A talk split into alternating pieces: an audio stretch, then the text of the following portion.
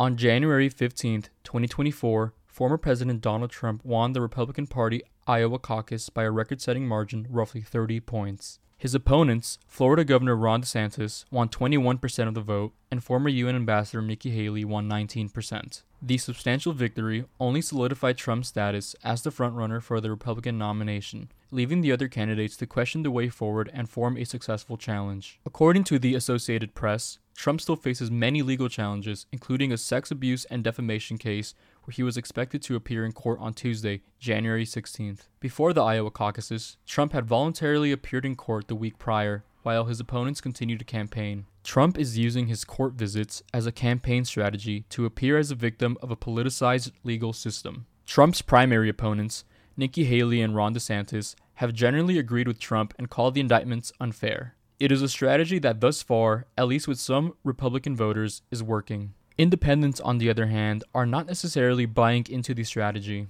According to USA Today, 42% of general election independent voters believe that the charges against Trump should be dropped, compared to 82% for Republican voters. This is a notion that Nikki Haley and Ron DeSantis are hoping will translate into the Republican primaries as they urge voters to move past the drama and chaos of Trump's political movement. A majority of Iowa caucus goers identified with Trump's Make America Great Again movement, with Trump sweeping Iowa's urban, small town, and rural communities. Trump's legal challenges have done little to harm his reputation within the Republican Party, with many of his supporters believing that the charges are political attempts to undermine him. As of January 18th, Donald Trump faces 91 felony charges across four criminal cases, including trials in Washington, D.C. and Atlanta for his attempts to overturn the 2020 election.